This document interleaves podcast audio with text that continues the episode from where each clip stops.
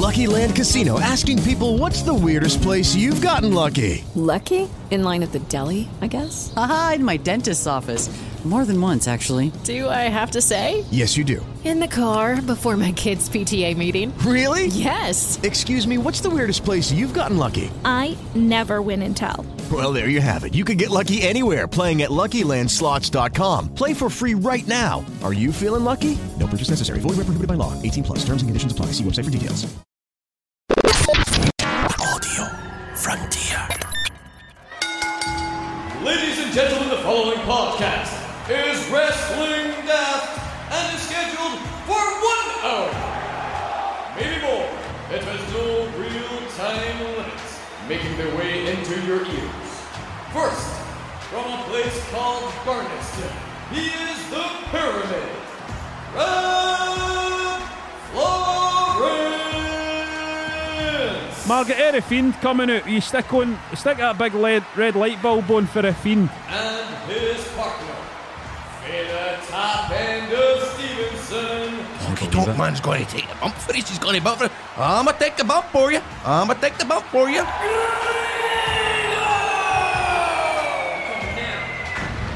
Hello and welcome to Wrestling Daft. My name's Rab Florence. The pandemic is still going, but that doesn't stop Grado for coming round to my house, coming into my kitchen, sitting there to do this podcast. I know there's meant to be social distancing, but fuck that. How you doing, Grado? Give us a cuddle. You doing, mate? You got a biscuit?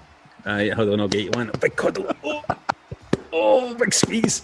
There we go. uh, that was nice. Uh, well, we have a we've got a cracking show. We've got a former Impact World Champion Sami Callihan is on the show. And can you believe? And it's no the Sammy. I keep saying this. It's not even funny, but you know, the, it's no the Sammy Callahan for X Factor. Aye, uh, you can look forward to Grado actually asking Sami Callihan about that X Factor connection later on the show. But but uh, very good, worth listening to. A very switched on, uh, confident dude. He, he knows he's he, he- knows what he's all about. Uh, so it's very worth listening to that. Have you been up to anything, Grado? I've just got to say, for five foot eight, he's he's a fucking he's solid man, absolutely solid. A scary wee bastard. Same height as me.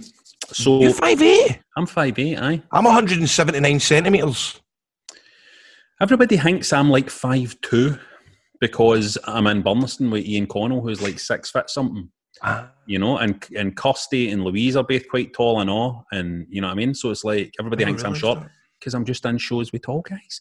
And I realised that again when we were doing the Scots pilot, and I was standing there beside Jester and Ian Connell and that, and I was going, I fucking done it again.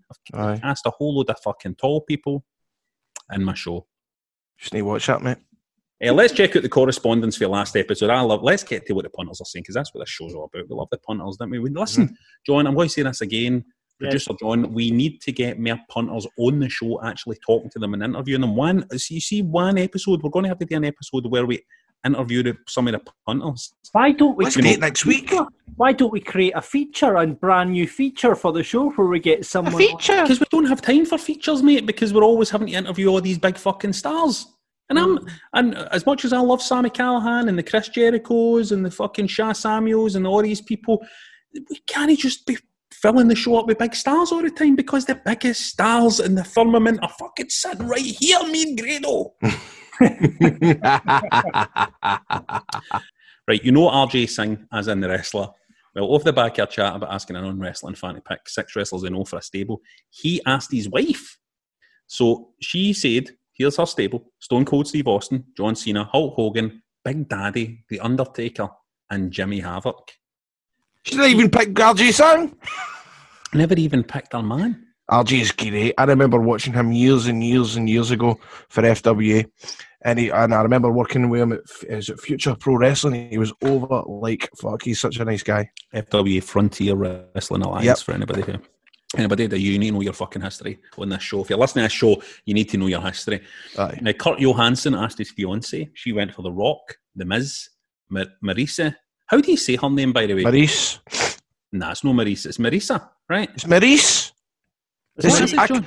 I work with mm-hmm. Marisa, and she spells it M A R I S A. I call her Miz. Marsha for a laugh. Marais, the guy in Vikings, Edge, the one to do with death, The Undertaker. No, hold on, I'm calling that on that.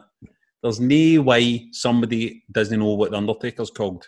The one to do with death, no fucking chance. No, I I'm believe somebody would say that. No, I don't believe that. Kurt Johansson, I don't believe this fucking happened. I don't believe this happened. I want proof. I want an audio clip for your fiance on next week's show to prove. I want her to say that she said these words the one to with Death Undertakers. I don't believe it. It sounds like fucking bullshit. Don't try and go on our show under false pretenses, mate. But see, it is funny when when when people do mix up wrestling names or they forget it. I remember, um, I don't know if I've told this before when we were putting up posters around Bellshill, and Conscience was fucking the the daddy of Bellshill. Conscience was a man, and uh, we were promoting a show, and one of the guys picked up a poster and went, "It's Big Chancer on it. It's Big Chancer on them." On the show, and we are like, "You mean Conscience?" I, aye, that's him, Big Chancer. it's Big Chancer on the show. And Conscience was like the main guy, right? Aye, aye. So he was like everybody knew Conscience. This guy. We, to- we should get Conscience We on the show. definitely should, mate. Con, if you're listening, he's a bellman, or Will Bell, you're right. Aye, let's get Big Peter on the show because he's a guy who was right there at the fucking the very very start of this new fucking uh, what would you call it? A new jungle Revolution. of, revolution. Uh, Exactly, the new jungle me- of revolution, mate. He, he gave me and you our starts in wrestling. I just want to ask Peter, Big Con. I want to ask Conscience if he ever dreamed when he was booking the Lowlanders that Grant Dunbar was going to be, or as the, the newspaper said once, I'm sure, Glenn Dunbar. Did they know? They know you're getting called Glenn Dunbar and something. Was it no that um it was when Test Drive came out Aye. and they fucking they, they didn't call me Glenn Dunbar, but they went um B- the new BBC Scotland channel um is going to start off with a, with a cracking uh, quiz show hosted by Grant That was that was in the press that they used, That- and it was in all the papers, mate. It was in all the papers. I fucking raging. Somebody looked up, him, if they somebody up and looked up on Wikipedia and went, "Let's not use his wrestling name. We'll call his real name." And s- and one website is Grant Oh, went on an old fucking GeoCities roster page. for nope. How funny is that? Uh, ring the bell. Ding ding. First time listener Andrew Ogden says really good and really funny listen overall. Uh, the Preston World of Sports proposed tapings did him over for 80 quid on a non cancelable hotel. Ah, fuck. Shit happens. Listen, fucking loads of guys had their dreams uh, dashed. So shut up about your 80 quid. and ring the bell for another for another new listener, TWF. Dan, love finding new podcasts. Says just discovered the Wrestling Daft podcast and it's really bloody good. It's true. Really interesting chat between Sha Samuels and Grado Wrestling about World of Sport and how. Oh, don't let me read this again. Really interesting chat between Sha Samuels and Grado Wrestling about World of Sport and how all, that all came. Hold on, let me. Really interesting chat between Sha Samuels and Grado Wrestling about World of Sport. Right, fuck you, TW. So I'm not, I'm not going back to listen to some more. If you listen again, you'll see there's another guy on that show. Uh, clearing up what channel WCW was on back in the day. Aaron says WCW was on TNT, which came on as soon as Cartoon Network finished on a Friday night. Oh. Somebody probably said already, but here you go. Friday. No, that's good to know. I actually got an, I got a uh, DM for the Tidal Wrestling promoter, um, Big Ian, and he said, "Hope you're good." Was listening to the podcast. WCW was on ITV Tuesdays at two a.m. around 1992, and he says he used to stay up and watch it uh, before he called his. Used to stay up and watch it and called his girlfriend in Detroit before she went to work. um, I don't know if he wants me to say that. So that's where there you go. Does his wife? does his wife know he was phoning his girlfriend in Detroit? I was just thinking, Irene, big man, shout out to you. Hope I've no fucked in for you with that. No, news. Our friend Chris, right, has a, a listener of the show, friend of the show, has has really kind of kicked off our thread of the week on Twitter. He said in honour of Rab's Zoom background with Glen Michael, I have Glen Michael as my Zoom background uh, last time. Always thought Paladin would have been a great manager. He says, what other mainstream celebs or TV characters would have been great wrestling characters? You know. Uh, ben Hall says that Ron Face Sparks would be a good rival for Orange Cassidy. Do you know who Ron Face Sparks is? No.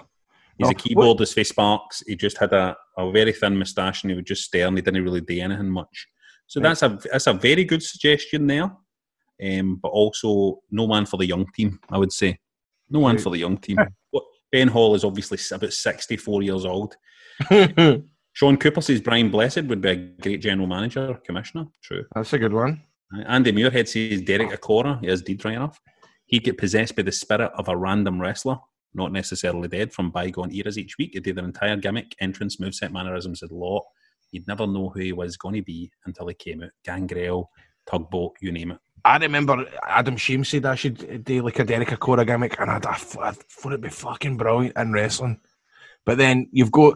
Have you ever seen? Have you ever had a Clinton Baptiste, Rab? Aye. Oh my! Have you ever listened to this podcast? No, is it funny? Oh, mate, Rab, you'd fucking love it. Please go and listen to Clinton will. podcast. I will. Max uh, says Grado's boy Michael Barrymore would be a good tweener. Tween what though? right, keep going. Tween what? Um, Ken Aid Waterhouse says the twins from Funhouse versus the Bellas has WrestleMania written all over it. Another one, brilliant. another one for the young team there. you know, I was on Funhouse. You Shut won up. I was. I wasn't up. on it. I wasn't on it. But my school went and what it, my my my class was at the tapings for it, and you could see me right down the front with my school uniform on. And I wish I could find it. I wish I could find the episode because I remember when it came on the telly, and our school was told this is the episode you'll be in. And we watched it, and I says to all my sisters, "You need to watch. I'm on Funhouse this week. I'm on Funhouse this week." And for some reason, I was there. And when Pat Sharp ran out with the twins and stuff like that, I, I was all you could see is a wee me at the front with my school tie on and my wee hangmate, and I was doing this is what I was doing. we went on a wanking gesture. Accidental. I didn't realise I was doing a wanking gesture. But you could just see my wee horn kind of going like that. I must have been doing a kind of half-hearted cheer, but it just looked like I was going wank, wank, wank with my fist. I wish I could. Hey, when somebody, surely somebody out there might have access to the archive of Funhouse. That'd be great to get that clip. Go through every episode and see if you can find a wee wanking boy down the front. Oh, mate, I always wanted to get shot at the go karts. Just one more thing, I'd love to get shot in that. Did it look you as good in you can't call the twins that. and this is why you win awards, mate. Right. Uh, Mick Bash says the footy commentator who did Robot Wars was perfect for play by play. Barry Grant, top villain. Joe Mangel, Hot Rod style.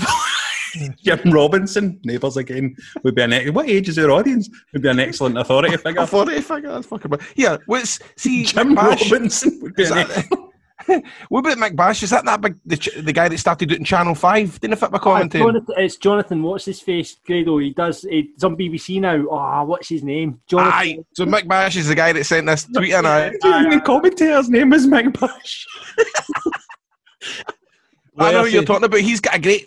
He kind of he's kind of Paul like UK version of Paul Heyman kind of accent, isn't he? Yeah, yeah, yeah, yeah. And it's a goal. Like, like, talks like this in Channel Jonathan Pearce. Jonathan Pearce. Jonathan Pearce. Aye. Uh, Blair He's says- over now. He's on BBC and shit. Blair He says Dirty write Den, up. Dirty He Den paid his for EastEnders, Ultimate Heel comes back for a deed. He should have been written into the higher power storyline. Just appears with the hood down to "Hello, Princess," and his finisher could have been the finger down the throat, similar to the Stocko, but then has to climax. what? The Henderson experience says Max and OB for Hollyoaks could have been a jobber pair, like the Singh brothers. Harry and Marv for Home Alone would also have been good chasing the 24 Oh, that's great. Harry and Murphy Home Alone would also be good. Chasing the 24 7 title. segment. Richie's Trevor Jordache. Trevor Jordache for Brookside. What about, and he's good for the buried alive matches. He spent two years under patio. Oh ah, dear. This has been the best, best Oh, my input God. ever yet. This has fucking cracked me up. Well done, producer John. Well done. You, you, you nailed it this week. With it, Oh it. my god. If you want to get in touch with us about any of that or just random wrestling related stuff, get us on Twitter at Wrestling Daft, on Insta at Wrestling Daft Podcast, or just Wrestling Daft on Facebook, or email wrestlingdaft at gmail.com.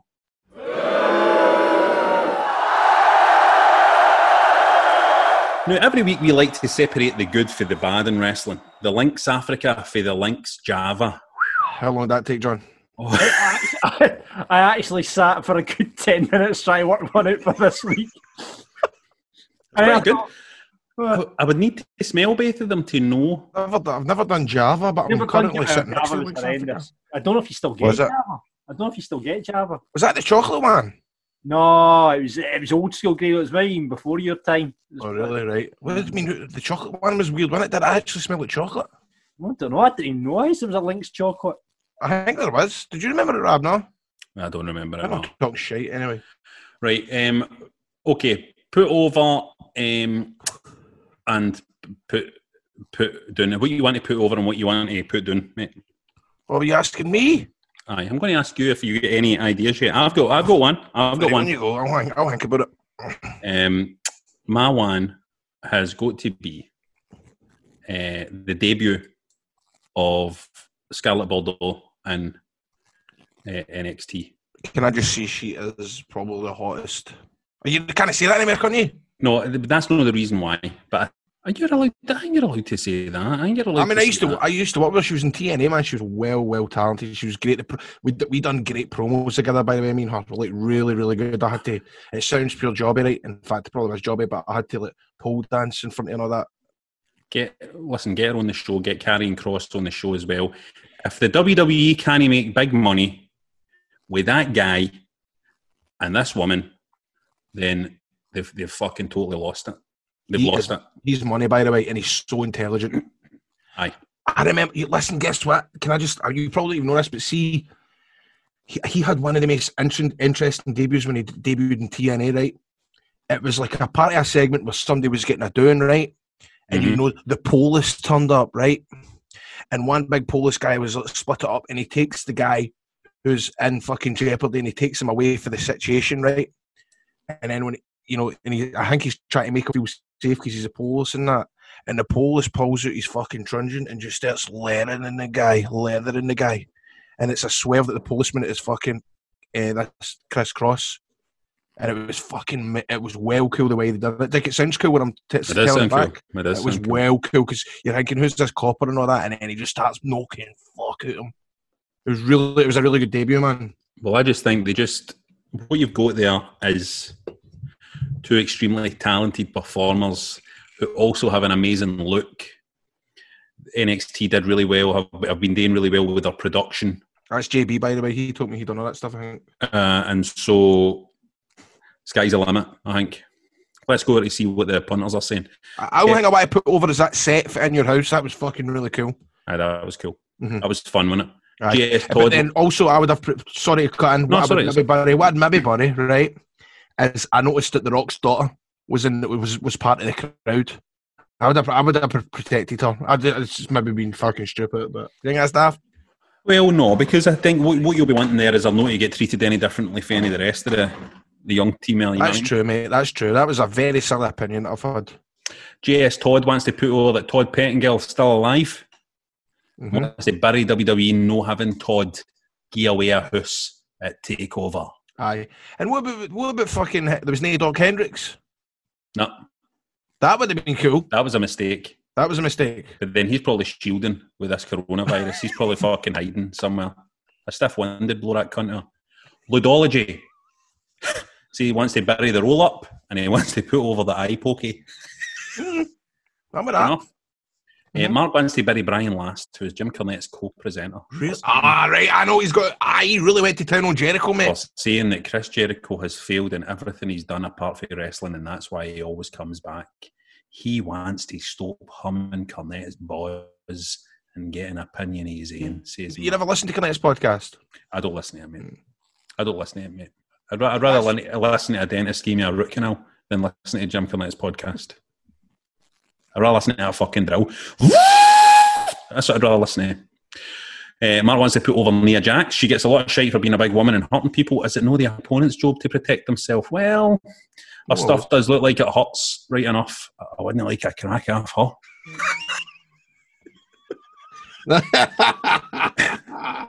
Sandy What do you think? She's always getting in trouble for fucking. Or well, we don't even know she's in trouble, but it's always on the dirt sites.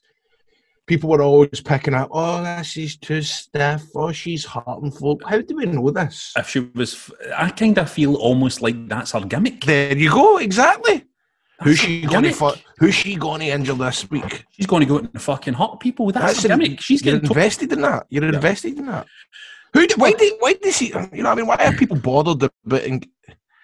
It, it, they should. Is it not their job to protect themselves? I totally get where this guy's coming from. By the way, I really get that. No, I mean it's it's it's uh, it's ridiculous, and I think people are when people are complaining about Nia Jax, then you know, just fucking jabroni marks without a life. I don't know it's a lot when you work a lot mark. You're selling a shit marks. So uh, Sandy wants to put over Karrion Kross and Scarlett. What a duo! Decimating champ in six minutes was amazing. What stars for the future? And Sandy wants to bury the fact that Damien Priest can't get that big one. Can see him being a big player in the future, but would love to see him go with Finn Balor at Takeover. Keith wants to bury the crowd at Takeover during Killing Cross's entrance. Um, naff as fuck when they were chanting "Fall and Pray." Micromanage chants are no cool, are they? It's no fucking Killian Cross either. Why is he writing that? Did he write that, or did you make the mistake, John? No, he's written that. Because his name's that's the kind of thing you do, John. because his name's Karrion Kross, you know, which is good- quite clever because it's like carrying cross. He's like he's carrying a cross. He has a cross to bear. You fucking think about that. And also, it's like carrying like the meat, like the fucking. You thought about this? I've thought about it too much. uh, and Keith wants to put over that in your house set. it's like did. Made me miss the classic sets even more. Best set ever had to be the Halloween Havoc one. Agreed. Maybe WWE should do that for their October pay per view and have a return of the big inflatable pumpkins. That would be nice. Geordie putting your WWE brand back in your house and using the classic style, uh, although it should be 100% be a main pay per view. And once they bury Grado in the shy episode moaning about his arse ruining his big day, I just think that's a bit selfish. After all, it was his arse's birthday today.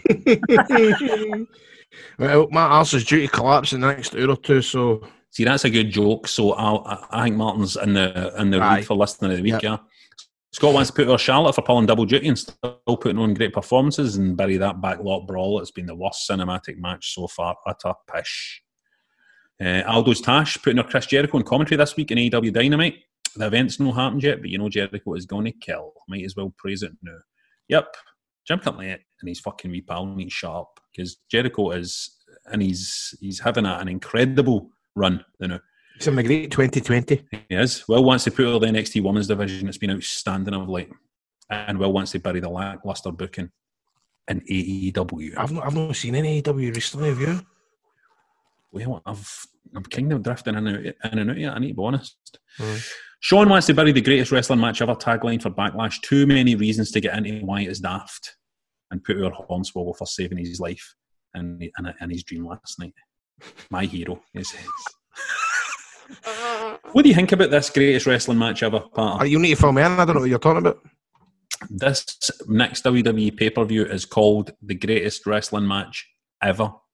And specifically, the Randy Orton and Edge match is billed as the greatest wrestling match ever. So, is it going to be one of these, as you call it, cinematic matches? I don't know. What do you Oh, think? it's going to be. It's- apparently, it's been taped already, um, but I don't know if it's going to be a cinematic because I, I don't think it will be because they did that at WrestleMania. I think. Do you know what I think? I think it's a massive swerve because they've been they've been talking this up so much. I think Randy Orton is just going to come out hit an RKO and that'll be it. You could be right, mate. It could be a swerve because, see, at the end of the day, they need to do anything to get folk interested because, you know what, it's like something like that NXT takeover and stuff like that, right? It's hard to get into wrestling when there's no crowd, right? So they're doing everything to try and attract people to watch it. Like, they, they got me on the, the in your house stuff. I wanted to see that. Do you know what I mean? So it's a gimmick. And now that we're Yeah. seeing this great, greatest wrestling match ever, well, I want to see what it is. So, you know, some fucking marketing, really, in it. I think it's going to be a wrestling match in the squared circle in the ring, a proper bell to bell wrestling match. But I think they're going to have shot it in a cinematic style. Mm-hmm. By which I mean it's going to look like a Rocky A film, Aye. Raging Bull esque Right. wrestling match. That's This is- that's my bet. This is the future of wrestling, the way it's gone and all that stuff, innit, really? It's giving them a chance to experiment with new styles. You can't argue with that. The worst thing the WWE could have done is just keep doing the fucking same stuff. But at least they're experimenting. But do you Bring know it how, like, but listen, I know that's what I'm saying. Ian, Ian I'm calling you, for fuck's sake. Um, They uh, fucking ever do that, by the way. but do you know what? All these kind of like cinematic style matches and stuff like that.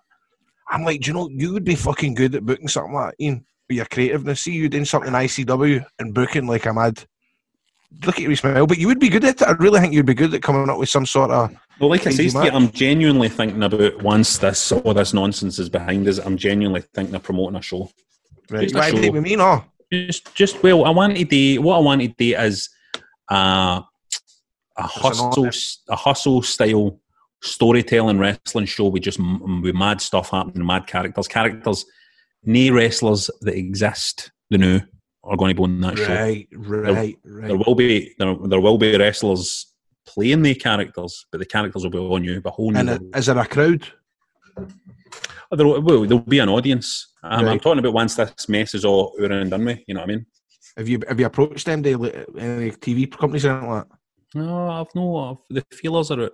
Wrestling daft wrestling. Everybody calm down. Everybody, That's that. That's John's big. That's him, isn't it? Look at him. Look at him. He's pure good. We can make it wrestling daft. We can do wrestling daft wrestling alliance. Come on, let's do it. Like, come on. You're all G'd up, mate. I can see it. everybody calm down. This is what he's wanted, mate. Oh, You know he'll end of this now, mate. Every character is new fresh. The IP is all owned. You know what I mean? It's like the IP is all fucking owned, fresh. Mhm. Merch So they- is the merch is fresh. So if they use it at Beef Community Centre, you're going to fucking sue them. Hundred percent, mate. Tell you. I fucking put them out of this fucking business. If anybody works for me, crosses me, they're fucking finishing this business, mate. So about the content, you can get more for Wrestling Daft to keep you entertained during lockdown by signing up to our Patreon, patreon.com slash wrestling daft. We've set up three tiers which you can choose to get involved with at patreon.com forward slash wrestling daft. Grado, tell them about tier one. Tier one cruiserweight champion, which is four dollars a month. On that, you get a Patreon only chat community. You get ad free versions of all the episodes. You get early access, random bonus content. I'm sure I've done a wee kind of interview with, with John about the kind of that's My in life. Tier two, mate. That's tier two. But that's what you're missing when you get tier one. Forget about tier one. Fucking forget about tier one. tier two. Forget about tier one. I mean, uh, if you're on tier one, you get the video version of the Marks podcast, not and voting what you want to see and featured in Aye. the list of wrestling that. But forget about it because you need to hear about this. Tell them about tier two, Grado. So tier two, Intercontinental Champion, which is ten dollars a month, and you get everything in tier one, as well as a video version version of the podcast each week. You get a bonus episode once a month, which will be I've kind of sat down with John for a shoot style interview. I think it was all right, John. Aye. Can you get that in tier one and all? Can you get that in tier one? You can't get it in tier one. Alright. Just just make this clear. You can if you pay four dollars, you'll not get into this fucking interview. You need to fork out an extra six dollars, which works out about four pounds seventy six. So Okay. you know what I mean? There's no Yep. point. Just fuck the cruiser, with- fuck tier one, go with tier two, right? um, you get chapter one of the Grado story. It's yourself. So that's what we've called it. That that That was quite nice. The Grado story. Aye. Yeah. Uh, I get it. And you can join our Patreon pay per view parties. Tier three. Do you get my video on that? Tier three, tier three. Ah, you get everything from tier two if you sign up for tier three. Aye. Do you get my video? My it's yourself documentary. Aye, aye. No, it's not a documentary. I was sitting here in the board's room, but I. Um, but it was good. I get really emotional. I cried at one point. Um, tier three, you're the World Heavyweight Champion, which is twenty dollars a month. You get everything in the previous tiers as well as free tickets to every live events. So you know, if you've ever missed out in the past and getting tickets to live shows, then sorry, we'll sort you. Uh, you get a free wrestling daft shirt, a design of your choice, but you must sign up to a minimum of three months. Plus, you get to feature on one of our shows as one of our pals. So if you fancy becoming one of our patrons, then sign up at patreon.com forward slash wrestling daft, as we would love to welcome you to the roster. Hey guys, it is Ryan. I'm not sure if you know this about me, but I'm a bit of a fun fanatic when I can. I like to work, but I like fun too. It's a thing. And now the truth is out there. I can tell you about my favorite place to have fun Chumba Casino. They have hundreds of social casino style games to choose from, with new games released each week. You can play for free anytime, anywhere. And each day brings a new chance to collect daily bonuses. So join me in the fun. Sign up now at chumbacasino.com. No purchase necessary. VGW Group. Void were prohibited by law. See terms and conditions. 18 plus. You just made the list! Now, this week on our Patreon, we asked for you guys to vote on our list of Wrestling Daft. Remember, you can vote by signing up for $4 a month at patreon.com slash wrestling daft. Unfortunately, that tier won't let you uh, hear the Grado uh, documentary thing, so no luck. Uh, this week, it was Good Against Evil. As we asked, do you want us to talk about the greatest heels of all time or the greatest baby faces of all time? And the answer, of course, was the greatest heels with a whopping 90. That's right, 90% That's a lot. of the vote. So my list, here's my list of the three best heels in wrestling history, and it's a very, it was a very, very hard one for me to put together. Let me tell you, very, very hard because there'll be a lot of great heels and a lot, and I, I do like a, I like a heel. And it's one of the ones where I've had to ultimately go, well, I need to choose this one, kind of, you know what I mean? But number three, it has to be Ric Flair. Now, Buddy Landel, it's so hard for me to sit back here in this studio looking at a guy out here hollering my name when last year I spent more money on spilt liquor in bars from one side of this world to the other than you made. You're talking to the Rolex wearing, diamond ring wearing, kiss stealing, woo, wheeling dealing, limousine riding, jet flying, son of a gun, and I'm having a hard time holding these alligators down. Woo! Ric Flair is at number three, and you might think to yourself, why is Ric Flair no higher? And and I would understand that as well. I think when Ric Flair, Ric Flair playing a heel, you just slot him in there, and he's part of some of the biggest rivalries ever. He made some glorious baby faces. I think Sting is one. Of, not to spoil if we ever do the baby face list, but I think it's Sting is you know, I mean that is just the what is the word I always used to use? What's the word I always used to use all the time? Remember? Uh, what was it? Oh, what was it the quintessential baby face. And, and for, for that baby faced Sting to exist like he did, you needed that Ric Flair, you needed that swaggering. Uh, and also, I met Ric Flair in real life and he behaved like a heel to me. Aye, he was a cunt to me as well. And Total cunt to me. So, uh, so at number three, it has to Was be that the, you, hold on? Was that probably the same night as me? at the Hilton. Aye. Aye. Embarrassing And what happened, but. So it has to be number three, the great Ric Flair. At number two, it's a manager. Can you guess who the manager is? Uh, I'm going to say it's uh, Bobby Heenan, Paul Heyman. Jim Cornette. It's Sensational Sherri. Oh, Really? I knew you'd swear that. I knew you'd swear that. There's nobody better than the Macho King. When you talk about the best, you're talking about the Macho King. Better than the best. That's what I said. Tell them. Better than the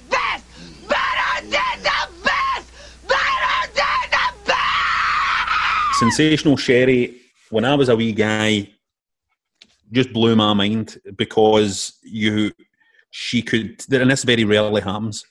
You, you could take a, a wrestler and put them with Sensational Sherri, and she could just, she could just twist you and turn you. Um, she had that a beautiful understanding of storytelling. She had a beautiful understanding of how to sell a wrestler that was standing beside her, and you just hated her. You just wanted the people, um, but also you hated her, but you also couldn't tear your eyes off her. You couldn't. Tear, she was gold. She was absolute gold. I think she was really something special, sensational. Sherri, that's my number two. But see, I like that one, right? Because right, that that's something that takes you back to your childhood, and you remember going, "Fuck, I hate them." Which is why, if I had to, I mean, if I was asked this, one of the one of my picks would be Steven Richards Wow. because I'm 12 year old and I'm going to see boobies. Right. I'm going to see somebody put through a table. You know what I mean? I'm going to see the Godfather. Yep. Wee, wee, wee, wee, wee, wee. Mate, wee guy. Brilliant. You wanted Stevie Richards did. We've spoke about it so many times in this show about how fucking great Right to Censor were. Aye, we? I Fucking fucking great. can't remember. A great stable. Uh, so my number two, sensational Sherri. You don't remember the way she was with Ultimate Warrior and all that. Warrior. Oh, I love it, love it. Right. And my number one. I don't think there's any question here. As far as I'm concerned, there's no question here. It's the I'm, I'm, easiest- I'm, I'm easiest- intrigued. Oh, there's no, the que- there's no question. If it's What is it, John? Really? It's Vince McMahon, isn't it? It's Vince McMahon. Aye. I was, I was going to say Triple H. I heard that chant. And I've been hearing it a lot.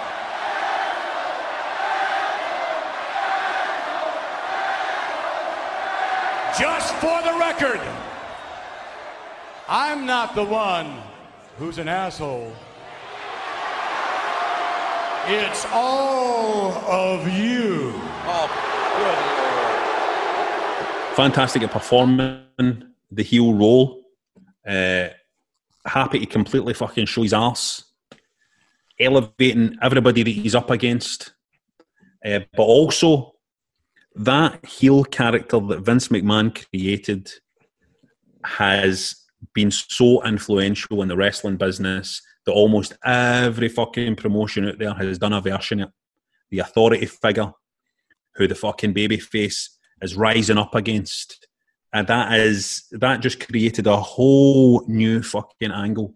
in uh, in the wrestling business.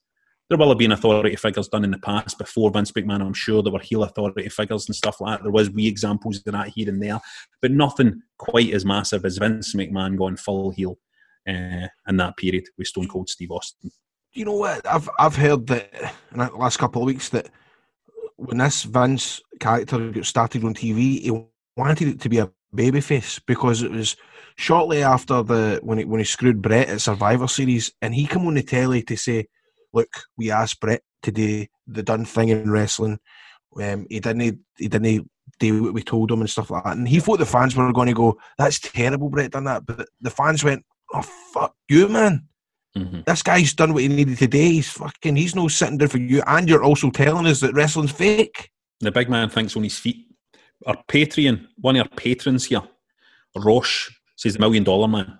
Perfect heel for the times. Captured the greed is good culture. Is America. A brilliant heel. Mil- mil- Million dollar man. Mate, I remember. I remember. We, I was in, involved in a match that involved the Million Dollar Man and Kilmarnock, and uh, we had to we had to put money down. I was fighting Kid fighting. he came in and saved the day, Million Dollar Man, and he had like no money just before he went out, so I had to give him a fiver. he put a fiver down Kid Fite's fucking throat, me a fiver. The Million Dollar Man, fucking fiver. What's that? Even his fiver. My fiver. Yeah, way he's been waving the air, probably thinking, I don't know if this is a fucking fifty, a hundred. It's a fucking, fucking fiver, man. That's funny. Nathan says Vince, you just had to hate him. Also, Miz, he was so unlikable. It took years to realise what a good job he was doing. Great point. And we were talking about the best of the best here, but Miz is a fucking great heel. Miz is a great heel. And who currently is the best heel in the fucking wrestling game? And well, in WWE anyway. Baron Corbin. Baron Corbin. Mm. Darbo says Jake Roberts was an out, outstanding heel, one of the best of all time on the mic. His heel promos were next level. True, the feud with Savage was already crossing lines with him knocking out Miss Elizabeth, but the Cobra attack on Macho was seriously fucked up. Our patron Louise says TNA, I'm going to go for Bully Ray due to the whole Aces and Eights storyline and the aftermath. Do you remember that? Do you remember that whole? I was who's in, eight, that, who's way. in Aces and Eights? Who's in Aces good. and Eights? But the problem with that is I don't remember what happened to them. They they they, they pulled they the stretched it out too long. they? They stretched it out too long. Steve Aye. says JBL. He was detestable. Just man, this fucking- JBL. That's a good pick, by the way. He was detestable. That is a good pick. That's a fucking. That is a great pick. Oh, that's an annoying pick because he could have been in my top three. Aye. Because I thought that what a heel. He was detestable and was years ahead of his time as well, says Steve. A bigoted, southern born, multi-millionaire Republican who was deluded as fuck would attract nuclear heat today. Remember, he was going to Germany and goose stepping and all that, remember? Yes, And aye. And there was always the stories as well. They fucking bummed somebody in the showers and all this. Kiro, remember? Yeah, people were wanting to kill him. His stuff with Eddie Guerrero and all that. People Aye. wanted going to fucking Mexico and all that. And fuck, people wanted to kill JBL, man. But it was all these backstage stories that people were reading about as well about how much a bully is backstage yeah. and stuff like that. So they were like, it was fucking. Listen, and I need to tell you something. I, lo- I love JBL in the Nah, ring. that, aye. I love JBL in the ring. See, see a big fucking dude, man, with a big fucking lariat. Mm-hmm. That's what I want, mate. Fuck you, bang, he daft. That's what I I, remember want. We were at New Orleans and I was talking to him at the bar. Who was introduced me to him? Bruce Pritchard made me introduce me to him, and uh, I was talking to him about how he mentioned Rangers on the telly on Hmm. Raw because I think he made a joke about them going bust, and we spoke for a good legend. fucking half an hour, right? This is what I, I was obviously fucking burying him saying the one that didn't go bust and all that. Right? I'm going like, you fucking blah blah blah, or this carry on, right? I think I mind the promo. He was like, I want to talk to you about Sevco. Let's talk about Sevco now. Do you don't remember what he said? But I don't remember. I don't no, know. he, he fucking it was Drew was wrestling in a three man band, and he said uh, Rangers the kind of team that went bust or something like that because all, all the Rangers fans were going bush. Anyway, I, I spoke was speaking to him for ages, and he was drunk and he was steaming, he was brand new, and we're talking away and all that. Then the next day he was he was at Bruce Pritchard's show. We were backstage, and I was like, "How you doing, mate? How you doing? Remember last night?" And you've never seen a guy fucking 180 change for the way he was the night before to his show. The day he was like that, sniffed at me as if to say, "Who fuck off, get my face," and I was fucking devastated. I'm sitting there going, "You know what, man? See if I just ran up and slapped him and got it doing, I would get in the fucking papers, and I would date because I was half cut." I never done it. Great story. That's a great story. Don't, people need to stop disrespecting my pal Grado. That's what I say. Rodzilla says Rudo is surely in for a shout for outside one of the big companies. Spent years as the number one heel in ICW. Huge heat magnet. certainly ICW's greatest heel, isn't he? Oh mate, I absolutely, absolutely. He he is great. And, and I, he see when I turned heel, that was brilliant. That was such a good good feel. Even though I didn't want to do that, I did not want to turn heel at one bit. But I thought if I'm going to do it, I want to do it with Red Lightning because I was the first guy that was in ICW with feuded, and we done that whole uh, cuddling on the stage. Didn't need to see it, but it was fucking excellent. I loved that. I loved I loved working with uh, Red. He is so he knows what he's doing. See when I do these Grado shows, he's a big part of it. He's a big part of helping me uh, come up with a show and run it. But he's a great heel. Uh, and a shout out as well to uh, the podcast as well, uh, anti-social distancing mm-hmm. uh, that uh, Rudo and Jack Jester and Wolfgang are doing together. Mm-hmm. Shout out to that as well. Check that out if That's you good. can. Um, have a listen to that as well while you're getting all your podcasting in. Uh, oh, uh, so Pablo says Bobby the Brain Heenan, as Grado suggested, solid pair of hands in his wrestling days, great commentator, but came in his own as the head of the Heenan family. No an evil heel, was always a bad guy. Mhm. Anyone doing an insult or just say, see, that's the thing. Uh, Bobby the Brain Heenan, I, I love him. I love him, but uh, he's only just not on my list because you kind of had to love him as well, kind of, you know what I mean? Uh, our patron Sean says Hogan is top of both lists, babyface and heel. Hollywood Hulk Hogan obviously was a fantastic heel, Mm-hmm. fantastic heel. Uh, Jardo, Vince McMahon's just a right prick. To a point, I don't even think it's a character. Easily the best heel for being so unlikable. Is that Jardo's? Jardo's that not the guy that signed for Rangers for for about five minutes? Then he went back to Brazil. It might be. That was Paul's- Jardel, was it? Paul says Ted DiBiase. There's Ted, kicking balls for kids, bouncing balls, paying RVD to kiss his feet, buying the WWF title, and then stuffing a fiver down Kid Fite's throat. Uh, John says it has to be Vince McMahon, all time biggest heel. Randy Orton, by far my favourite heel, but would also say CM Punk, heel run in 2012, as one of the best of the last decade. So you, so you enjoyed being a heel, Grado. Do you think you'll ever be a heel again? Um, I don't know, but at the time I didn't like doing it. But when I go, when I get when I get wrecked and sit up on YouTube and watch myself and watch the the promos that I've done in Cardiff and stuff like that, I actually, I'm actually, I, I like watching it back. It was good fun. It was good being because all I needed to say was, "I am the star." Of Impact Wrestling and folk would gaff or not because even when I was babyface in ICW, I would always get fuck TNA, fuck TNA, fuck TNA, and I always never knew how to react to it. You know what I mean? Because if I- if I bite, then they're going to end up booing me. If I, you know what I mean, I don't bite a lot like a dick for no Acknowledging it. acknowledging it. So it was it was good. Like when fucking Gnome, if I tagged with Noam, I remember Gnome once. We were tagging with him, and they were going fuck TNA, fuck TNA, and he just put his his horns in my ears as if to say, "Don't listen to them, don't listen to them." And that helped. That helped. That was brilliant. You know what I mean? So then I'd maybe get the referee to do it again. You know, if it happened to me during the match, to go referee, fucking cover my ears. I don't want to hear this. Yeah, yeah. But no, I really, really enjoyed it, and I, I didn't want to do it. Do you think they made you a heel at the right time, Grado? Do you think that was the right time to make you a heel? Um, I don't know because I felt the night that I done it, I was wrestling in a six man tag, and the, the place was just gone bush for me. And like I think I remember Wolf even saying, "Going, you you can't turn heel now. You can't turn heel right now. Listen to this crowd. Listen to this crowd." But Dallas had all these ideas and stuff like that. I wouldn't say I was hundred percent committed to it because at the same time I had to go on the telly and be this fucking children's entertainer, and so it was hard to to to, to it on Twitter. You know what I mean? I couldn't be a dick on Twitter, and that's where a lot of the where heels they a lot of their work these days is online. So I couldn't really fully commit to doing it on the internet. Do you know what I mean? And then I, I'm then you know one week I'm at ICW being the big heel, then the next week I'm in Greatown Hall, back wearing all the Grado stuff and, and and things like that.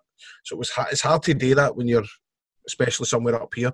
But um, I probably want to. Do you think I'd do it again? I don't know. If, I mean, when is wrestling Nah. going to even come back?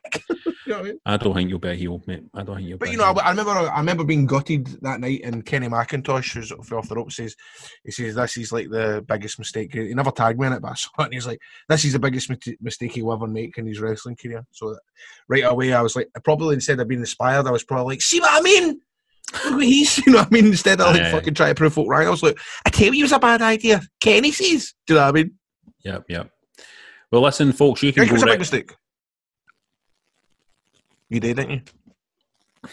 Do I think it was a big mistake? No, I mean, I think obviously You, there was there was factors. I think. Yeah, I, th- I think. Well, I'm getting crickets here. No, because I, think you've not got the personality to be a heel, I- and like you say, you couldn't com- you can't commit to it, Grado, because your your personality doesn't allow you allow you to do it. Mhm. It's like you know you're. th- That, it's like Dusty Rhodes. I mean, Dusty Rhodes could never have turned heel, could he? have? Aye. Mhm. I mean, Dusty Rhodes can never have ever turn heel because he's just his, his, his in-ring persona and everything around him. It's hard to change a character like that. Heel, and I don't think the crowd get invested. I mean, obviously they did with the, the fuck TNA and stuff like that, but it's hard to get invested, invest heel heat, or, or even get heel heat when you're that kind of character. But it was also I'm, I'm going to I'm going to go further than that. I'm going to go further than that. I'm going to say that there are very very there are only that many wrestlers in the history of wrestling, right, who have been agents of change. Let's call it right. That's what I'm going to call it, an agent of change. What I mean by that is like a Hulk Hogan comes through and the WWF just fucking takes off with Hulkamania, right? Uh, or even you know, even like a John Cena, for example, he was he came in, he was an agent of change. He kind of dragged the WWF into another new period and stuff like that, and kicked off a whole new era in the WWF. Um, and Grado, you you had a whole you you did the same thing. You were agent of change as well. You came in to British wrestling, and then you were you were at the centre of all this kicking off. And I think when you're one of the figures, you uh, you became kind of iconic in a sense. You're not just another one of the wrestlers on the roster who can. I'm going to do this now. I'm going to do that now. I'm going to try Aye. that now. You became a kind of distinctive, kind of definitive character in in the fucking world that you're in. So you you know, so it's very very difficult for you to do that. You know what I mean? It's one of the things. It's very difficult today when the wrestler is. It's that one thing. One guy isn't bigger than the company, right? But it's not really true in your case. You know what I mean? Not really true in your case. And you can do that. I think you can do that kind of turning and trying this out. Let's experiment. Let's try it and see how it works and stuff like that. If, if that isn't the case, but um, that's why I just I don't. No, I don't think it was a good idea. But you know, what? I think ICW are a brave company. You know I mean? They're always happy to try stuff and they're always happy to experiment and stuff like that. know? isn't it? So I can understand why they wanted that moment where I did turn heel and become like the Hollywood Grado and and you know cut the promos about being the telly star and I made this and stuff like that. So I can see the appeal why they wanted to do it. But Hogan could turn Hollywood Hulk Hogan because he had already spent a period where he was kind of in the bin. hmm Aye, he was like, That, you need that fucking period where you're passe, Mm-hmm. nobody's a fucking email. You're in the bin and you reinvent yourself. You know what I mean? But you were only there. Aye. Well, it's interesting to hear that. It really is because it's something that I'm like, fuck, was that the right thing to do? But and I didn't really enjoy it. But now when I look back, I'm like, God, that actually was quite cool when I watched some of the videos back. But it's as interesting to hear your two takes on it. I don't doubt for a second that a John Cena, for example, as well, is often kind of went to sell, oh man, how cool would it be to Mm. just fucking run out there? And he probably did it all the time. He probably had that thought. I respect. I, I've always respected Cena for being the guy that he is. That he never turned heel, but at the same time, he was a heel. Do you know what I mean? When I, I remember watching him, I thought, "Oh, Cena t- should turn heel," but I'm thinking he already is a heel because he's, you know, I mean, he's the, the he's getting booed. You know, John Cena sucks. Yep, yep, yep. It was enjoyable the fact that he never gave him the heel turn. That in itself is being a fucking bad guy. No giving them what they want. You're right, mate. You're right. Anyway, enough about you. You can go to Wrestling Daft right now with your very own Wrestling Daft t-shirt, hoodie, phone cover, trucker cap, trucker cap, or one of our range of Grado-inspired bum bags. Get them at shop.spreadshirt.co.uk forward slash Wrestling Daft, backslashes. On there, you'll find designs such as Alexa, who is Graham Stevely? I'm a Mark, Crud. Chip, Cheese and Donner, mate. I'm a wrestler too. Did Alexa just kick off there, eh? Just came on, aye. And if you're thinking about buying a face mask go- to go to the co-op, we have them as well. Has anybody bought any, John? There is a, a demand. No, that's not. That's, that's the fucking no then, isn't it? So check out our range at shop.spreadshirt.co.uk forward slash wrestling daft or check out the links on our Facebook page or Twitter at wrestling daft. Right, guys, welcome to the podcast. None other than a guy who's wrestled for my favourite company of all time. It's actually CZW. I bleed black and yellow. I bleed black and yellow. Uh, he's been in Ring of Honor, WWE, and Lucha Underground, and he's currently on the books. My second favourite promotion of all time.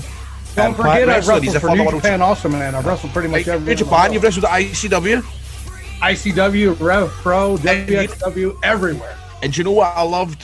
Um, who was in Chicago? Was it AAW that two days after you get released or some shit? Oh, yeah, or you, you never get released. You requested your fucking. Let's just like, get that straight. just now. Nah, I quit, man. Yeah. Why did you quit? Were you getting bullied? Uh, I wasn't really getting bullied. I just wasn't myself. It was such a. I've said this in so many interviews, and I hate saying the same thing, but it's the I bet you did. One last time. uh, I became a total bitch when I was in WWE. I tried to be everything they wanted me to be. Uh, and right at the tail end, I was supposed to lead Sanity. It was supposed to be me, Madman Fulton, and Marcus Louis, who's a French wrestler. And we had actually pitched the name Edge of Sanity. I designed all the gear. We were getting ready to go, and they kept saying, "Oh, it's going to debut then. It's going to debut then. It's going to debut then." And then they gave us. Uh, I gave myself. Uh, I'm a very goal oriented person. I said if I wasn't doing something major by the end of the year, I'd already been there three years. I was going to leave uh, because I, I had to get out while still young and can still continue to build my name. So they had told me they're like, "Yo, uh, we're not going to pull the trigger on this till after Mania." And then I was like, "You know what? Like you guys have told me a lot before, and none seems to come to fruition. So I'm to go ahead and like peace out." They tried to get me to stay, and I remember uh, the, the the point that really struck home that because they almost uh, Matt Bloom and uh, Canyon Ceman almost talked me into staying. And the, the last thing that Canyon Ceman said to me was when I knew I made the right decision when he said, "Yo, the door will always be open, but no, I don't go out of my way to to hire five foot eight white kids." Oh, and I for said, fuck. "Okay, well, if you think that less of me, like." Mhm. Pretty much, I'm going to go out and shove it down your throat and show you why I'm one of the top wrestlers on the planet. And I think I've done just that. Oh man, you've you've fucking you've absolutely nailed it. But you know. I was I was listening to an interview bef- with you before, and it was really interesting. I was just telling the troops before you came on, this this hacker gimmick, man. Really, that would have been uh, t- that that gimmick, that idea. You, you said that you know, Freddy versus Jason isn't scary, but a hacker, somebody coming in and fucking wiping you out online, is probably the biggest heel move you could ever make. You know what I mean? Imagine a hacker fucking stealing your followers or deleting your followers and stuff like that. There's so much today that you can do with that gimmick. going on in the world right now. Social media is the most terrifying thing on the planet. It is. Mm-hmm. It fucking is. It's, it's, it's, it is so wide that it would be a fucking great character. It's something I actually came up to with before I went to WWE. When I was in Evolve, I actually pitched it to Gabe Sapolsky, and he's like, "Yo, this is amazing. Wait to pitch this until you get to WWE because this could be your character." I said, "100%." So when I got to WWE, uh, Dusty Rhodes loved it, and uh, he had helped me put a lot of pieces together. And we had a lot of dope things planned, but the office just didn't understand it. They said, "Why would a hacker wrestle?" I said, "Well, why would an undead wizard, the Undertaker, wrestle?" When you really think about it and uh, it was just something that just didn't click, didn't click, didn't click, and they never really allowed me to do what the character should have done. It's something they didn't want to do at the time, and now I see uh, I've, I've held it in my back pocket for years. I finally do it on Impact Wrestling, and after I've done it for eight weeks, WWE directly rips it off and does the exact same things we're doing uh, week after week on television. And for the people, powers be, I've talked to many people there. I was like, yo, why are you ripping off my stuff? They're like, you know what? Like, we didn't watch the impact stuff. We didn't even know you were doing it. To be honest, this is just what a hacker would do. And I, I called bullshit on that. Like, come on. Like, 100%. I I came up with this character, and it doesn't bother me someone else is doing it. It's the fact that they're doing it right when I start to do it. Like I've held this in my back pocket for years.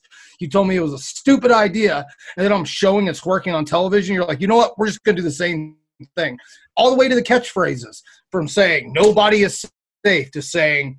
uh I see everything. Like they're stealing term from term and almost shot for shot what our pre-tapes was in our build to revealing the character. And everything in wrestling is ripped off. I understand that. But at the same point, like that really fucking grinds my gears.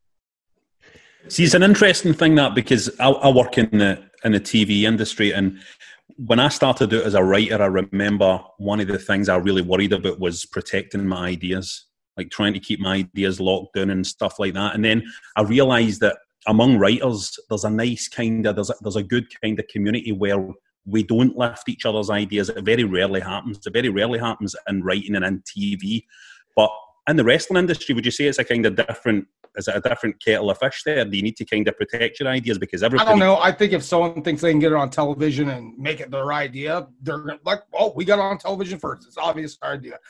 Uh, Yeah. Nothing against CM Punk, but you look what CM Punk did. He went and started calling himself the best in the world, which Daniel Bryan had been doing for years. Yeah. But CM Punk was the first one to get it on television, so everyone thinks, "Oh, well, WWE's the end all be all." He did it there first. He obviously created it. And being in the performance center for almost three years down working for NXT, I saw it time after time after time. We would do stuff in promo classes, building our characters, pitching our characters with Dusty Rhodes, and they film everything. And then three weeks later, you'd see them doing on the main roster exactly what we were pitching in promo class. Yeah. Exact, exact ideas, exact promos.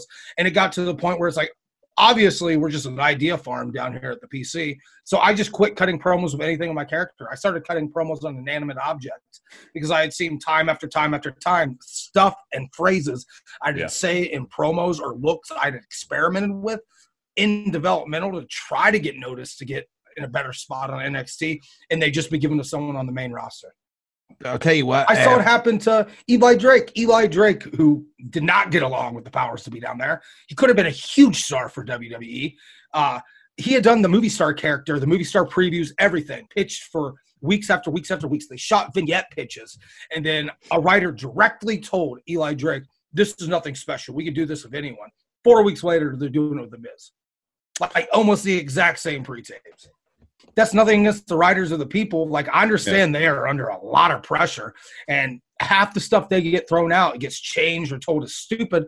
So if you see something in developmental, it's not on television yet. Like that's a free idea, and it just sucks to the point. Like I don't blame people for doing that, but it sucks at the same time for the people that busted their ass to create a certain concept don't even get the credit for it. Yeah.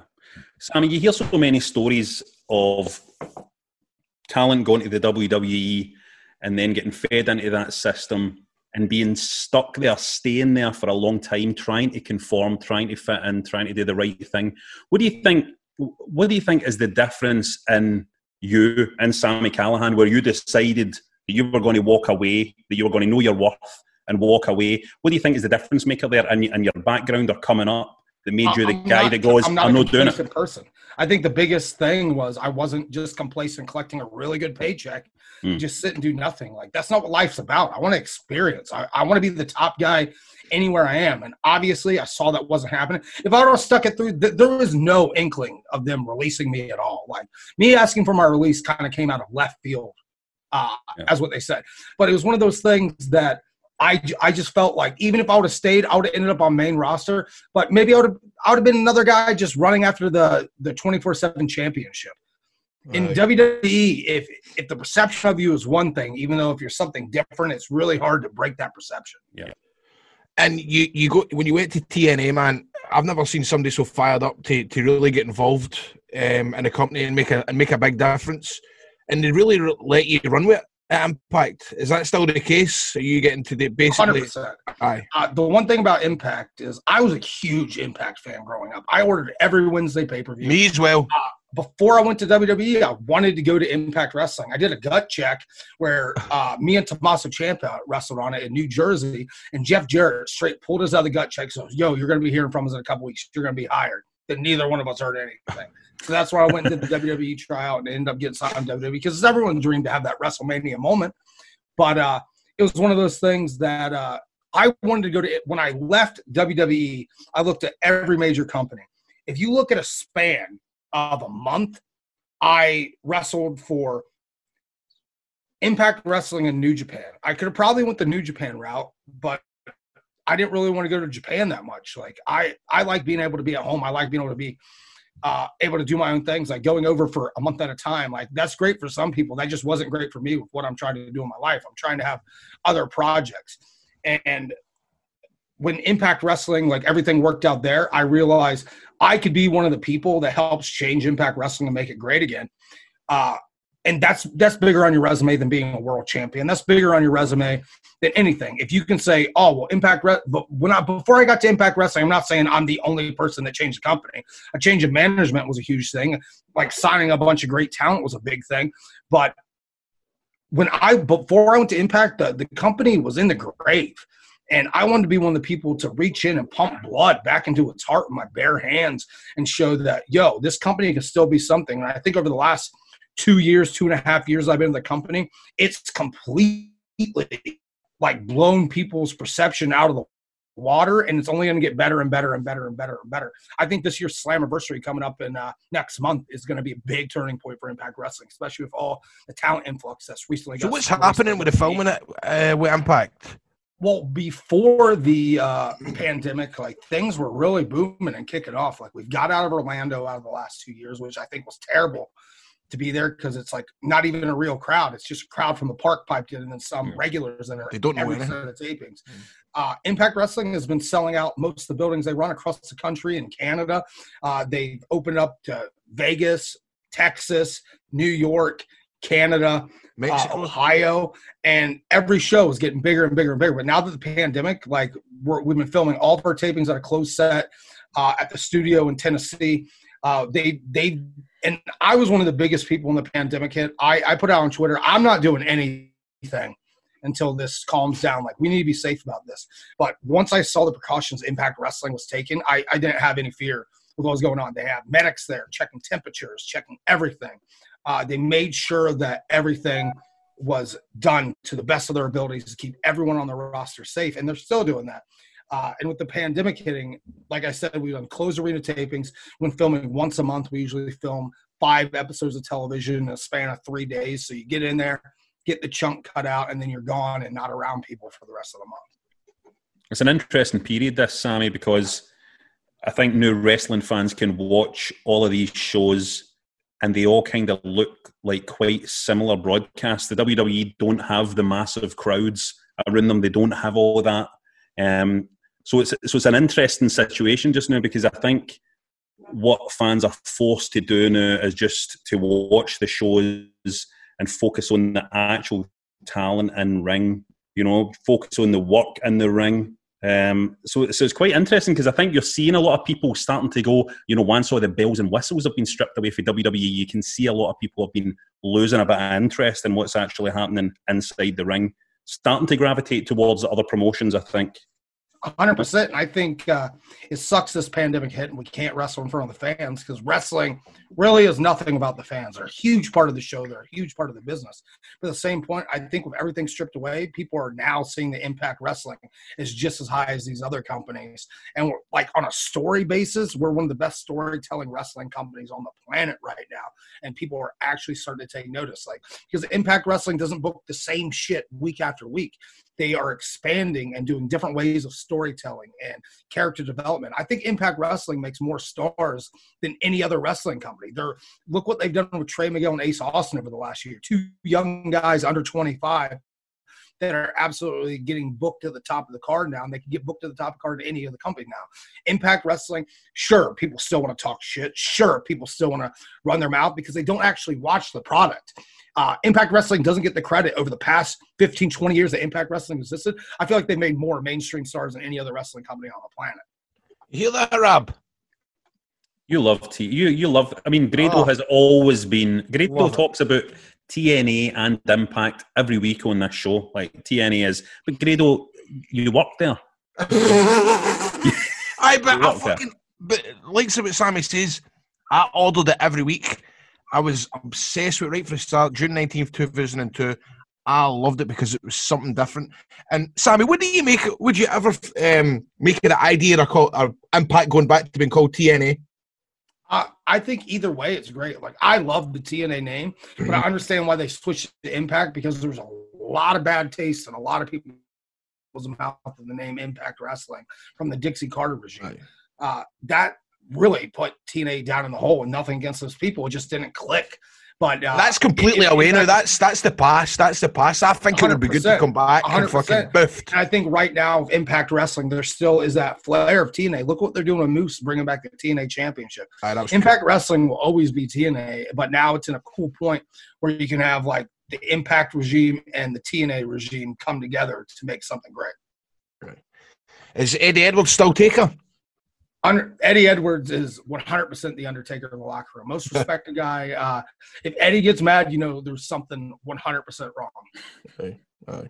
you came to Scotland. Was it last year? What did you make of ICW and the Scottish fans? Oh, dude, this is a kind I of Scottish ICW. podcast. I love That's it. Aye. slowly become one of my new homes. Uh, Mhm. Before the pandemic hit, me and Mark Dallas worked out a deal. Like there was there was going to be a lot of Sami Callihan in ICW this year. We had planned a huge storyline that was going to take the entire year, and hopefully things get back to normal. Because Scotland, every time I come, it's one of my favorite places to come. I think you and ICW are a perfect fit, mate. 100. percent And it's one of the things I remember when I left WWE. Finn Balor was like, "Yo, you need to search out ICW. I think that'd be a great place for you." And I tried for years, and like the schedule just didn't link up, didn't link up, didn't link up. Then finally, uh, Dallas hit me. I was like, "Yo, we got to get you over here." Finally, I got over there, knocked it out of the park, and the rest is history. Brilliant. Sami, you said you had other projects that you like to work on. Have you got have you got stuff on the go outside wrestling that you're you're planning? You seem like a guy with a lot of plans. 100%. I have my own company, The Wrestling Revolver. Cheap plug. You can check ProWrestlingRevolver.com. All social medias at PW Revolver. You can check us out on the High Spot Network. All of our catalogs on there. Uh, I love running wrestling shows. Being a promoter is one of my favorite things about wrestling. It's a different form of gratification because you actually uh, seeing something you plan or wrote or seeing someone make it to that next level because what you've done to help them out is a whole different form of gratification. At the same point, uh, outside of just uh, running my wrestling company, I I launched a Twitch channel a couple weeks ago that I'm officially partnered with Twitch. That's twitch.tv slash real Sami Callihan. Uh, I'm about to launch a YouTube channel with my boy Madman Fulton, where we're going to be doing fake wrestling documentaries about characters that never existed, uh, which is going to be called uh, Kayfabe Heroes. Uh, Which Jim Cornette will love. Cornette will love that. Yeah, 100%. How's You your know, relationship big- with Jimmy Boy? He's a big fan of Sami Callihan. Uh, but no, like I'm not a complacent person. I'm not just cool with sitting around and just being a wrestler. I, I want to be a content creator. I want to be an entrepreneur. I want to be a businessman. Uh, because I'm still rather young. I'm 31 years old, uh, and the world's my oyster. I want to just continue to build and build and build and build and build. I, I recently bought a home. I, I, I, I paid off my vehicles. Like I'm in a really good spot. And that's all because of wrestling. But now, because of wrestling, I can expand out and truly grow my brand. There are definitely there are definitely a lot of guys who don't have a plan for anything else outside. Yeah, we're all going to get old one day. I don't. I don't want to work till I'm 65 years old. I'd rather be able to retire. And how do you feel, man? Are you are you are you hurting yet, or are you feeling good? Uh, I had a neck injury a couple years ago, and it like messed me up real bad. And uh, throughout the injuries, like I put on some weight. I'm not gonna lie. I I, I hate how I, I look currently, but now because of the pandemic, especially, I the way I look at it, I when I was younger, I was a 310 pound kid. I was a big, big, You a fatty? big, fat kid. Were you a I fatty? Busted my- I was huge, man. Oh, I Huge. love hearing that. See, Rab was fat as well. I was was beyond fat, man. I looked like Chris Farley, like straight up Chris Farley. Uh, that's why I got the name Sami Callihan because I looked like Tommy Boy. Here, uh, have you ever been mixed up? I don't know you know, if you know this, but um, an X Factor in the UK star was called Sam Callahan. Did that ever cause confusion? Uh, I get different Callahan stuff randomly. What helps me out is I spell my name differently than every other Callahan out there. Uh, and and that's all based off me having an OCD. Sami with an I, Callihan with an I. It's I and I. Uh, I totally forgot what we were. Oh yeah, I, I was a 320 pound huge kid, and I, I wanted to be a star of wrestling. I busted my ass for years. And if you look at when I left WWE and a year or two out from WWE, I was ripped, had a six pack. But all that builds up for a while. I got real burnout of dieting and working out nonstop, and I kind of let myself go. Uh, and now because of that, I've been able to get my body back to feeling good. I've been able to get my motivation back. And like over the past like two weeks alone, I've lost nine pounds already. I'm trying to get back into that ripped shape, but I needed some time to decompress. Like, Yeah. and I and I understand like all these guys that do it for years and years and years and years and years. It gets hard after a while, but I feel like for me personally, like me getting out of shape for a year and getting my body uh, back to where I'm feeling great uh, was detrimental to my career. And now I can get shredded again and put Yeah. the world on notice. See, when I'm listening to you, I actually get a buzz for you, just the way you talk and the, and, and the inspirations that you've got. But what what do you want to achieve? What the fuck? What do you want to do? What's the next big thing that you want to get done? Uh, I don't think anything will ever be enough for me, and I think that's what makes me dangerous in business because getting one goal isn't good enough. I want to be the, the greatest wrestler of all time. I want to be the greatest businessman of all time, and I'm always going to continue to learn and get better and implement the things that uh, I think make wrestling great. I want to be a major changing factor that makes wrestling completely inclusive, that makes wrestling for everybody. Because you, you see what's going on in the world right now, and I don't want to see that stuff in professional wrestling. You can you can tell that I think because we've had a lot of guests on this show right since we started, and you are definitely I would say the most passionate when you're speaking about wrestling, even when you've probably done them out. good and bad at the same time throughout my entire career. Like it doesn't matter if I worked for TNA, if I worked for WWE, if I ever worked for AEW, if I wrestled for New Japan, anywhere I'm at the time, anything I'm doing, I'm doing 110. percent There's no half of Sami Callihan. Anything that has my attention at the time is going to get full Sami Callihan. And I think sometimes my passion gets mistaken for arrogance, which isn't the point. Like I'm just a very passionate person. I I cry during movies. Hell, I, I've cried during a commercial for a television show. Like mm-hmm. anything I do in life, I'm 100% passionate about. There's no uh, black and white for me. It's one color. It's everything's full blown 100% of the time. But then, I mean, surely the wrestling business is the last business where you need to apologize for being arrogant, though. Because, I mean, that's when you think back to all the fucking greats, I, I kind of feel almost as if that's a bit of a problem at the minute in wrestling, is the fact you, there are so many guys out there who are like, well, the sweet, lovely guys, and you, you know, when they're interviewed, they're modest and they're nice. And wants to be pals. Yeah, it's, talk and it's themselves down a wee bit. and- participation trophies. Like one of the biggest Yeah. things, like just because you're a pro wrestler, like I see people like everyone should get paid the same.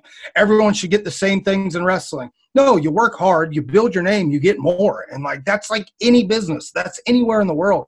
But now in professional wrestling, I, I feel like it's a big thing right now that everyone's great. Everyone should be signed. No, they're not. Just because you're over on social media doesn't mean you're going to be able to go to a national television company and do the same thing. There's a huge difference.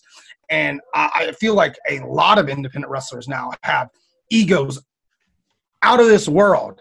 Uh, and then when they actually get signed with a national television company, they're going to have to swallow a, a real hard pill of reality. Right, well, I've enjoyed myself, Rab. Is there anything else we can we, what you want to pick up? I think that was fucking good. That was a good conversation. Oh, that was good. Did you It was- enjoy that, was- Sami? I'm was- really fucking good at this shit. It was You good really to hear, man. It was good to hear somebody come on and speak highly of themselves because we get so many people on shows like this, and it's a wrestling podcast, right? And we're interviewing people in the wrestling world, and you wouldn't believe how many people come on this show and are kind of, you know, modest and quiet and kind of talk their achievements down and all of that kind of stuff. It's nice to hear somebody just come on and fucking talk themselves up a bit and uh, you know and know their worth. And you can see why you're the guy that fucking walked away for the WWE because you thought this isn't right for me. Because If I don't believe in myself, who will? Sometimes you got to take the gamble on yourself and roll those dice. quite right. then man. I'd rather go down and be a failure on my own accord than being a failure because I didn't want to be me. That's Yeah. a fu- that's a fucking strong point, mate. Yeah, the, the last thing you want to be in the wrestling game is one of the guys who, at the end of their career, is bitter because they they went to the big promotion and they get fucked over and they just get left to fucking with you know just shrivel on the vine. That's you know that's the, that's the fucking worst. There's nothing wrong with that. There's nothing wrong with gaining money to uh, to be able to afford your family and be able to give your family a great life. But right Yeah. now, I'm at a point like, sure, I want to have children right now, but I have me and my my girl. Like, and it's us versus the world. Like, we both want to be successful. We're not to the point where we can have children and give that child all of our time. Because when we have a child, we want to give it everything, and that's why, like, Yeah. I will continue to bet on myself. I'll continue to bet on her, and we'll continue to keep killing it around the world, like making our legacies profound. Yeah, and the hustle is exciting as well. And I mean, this is the thing: the hustle is the exciting part. it. It's you know, getting the regular paycheck is nice, but the hustle, if you're making the money, is exciting. Money isn't everything at the end of the day. Yeah. You know, but listen, this is it's it's interesting, right? So the, the guys that get released a couple of months ago, it will be interesting to see how many guys that will look at what Drew done, what you done, Sami, and then the guys that will go right. Fuck, I'm just going to you know stick the same. I'm going to come out to the fucking same music at shows. I'm going to st- Yep. I'm going to stay the complete character. It'll be interesting to see who's got the passion and the desire to go. Fuck this, man. I'm going to make a name for myself. And you and you see that all the time. Like over the past ten years, guys have gotten released. You're either successful because you change and continue to get better, or you stay complacent, use the same music, do the same shtick on every show, and you get booked on a couple mom and pop show for a, a bigger payday than some of the more uh, well-known indies. But the problem is that stops. That stops fast. Yeah, You know what I mean? hundred percent. And that's on you. Like you, you either bet on yourself or you do what you're told to do, and uh, you you fail, and then you get out of the wrestling business.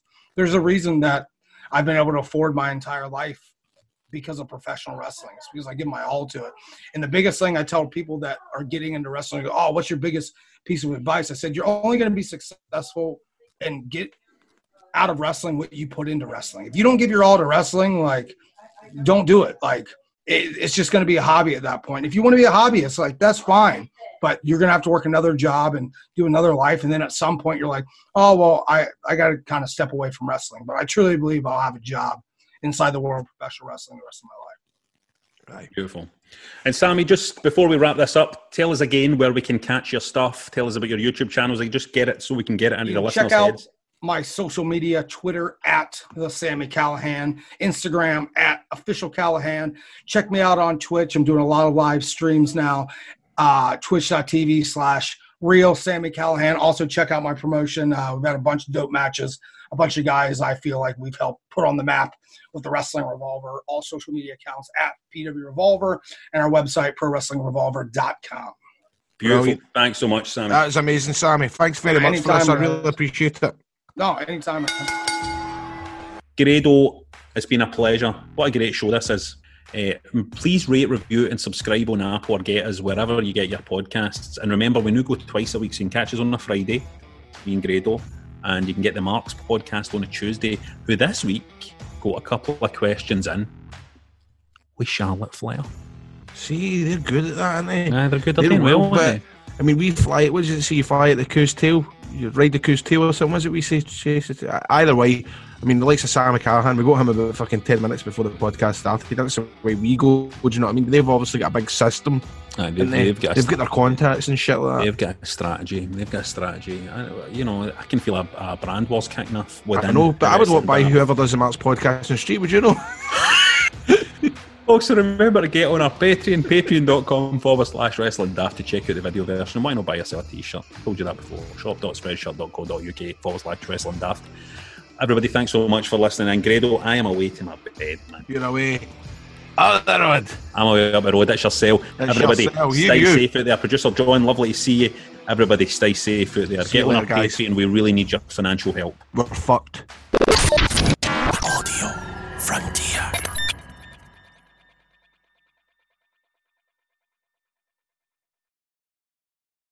Is Ryan here, and I have a question for you. What do you do when you win? Like, are you a fist pumper? A woohooer, a hand clapper, a high fiver. I kind of like the high five, but if you want to hone in on those winning moves, check out Chumba Casino. At chumbacasino.com, choose from hundreds of social casino style games for your chance to redeem serious cash prizes. There are new game releases weekly, plus free daily bonuses. So don't wait. Start having the most fun ever at chumbacasino.com. No purchase necessary. Group. Void were prohibited by law. See terms and conditions. 18 plus.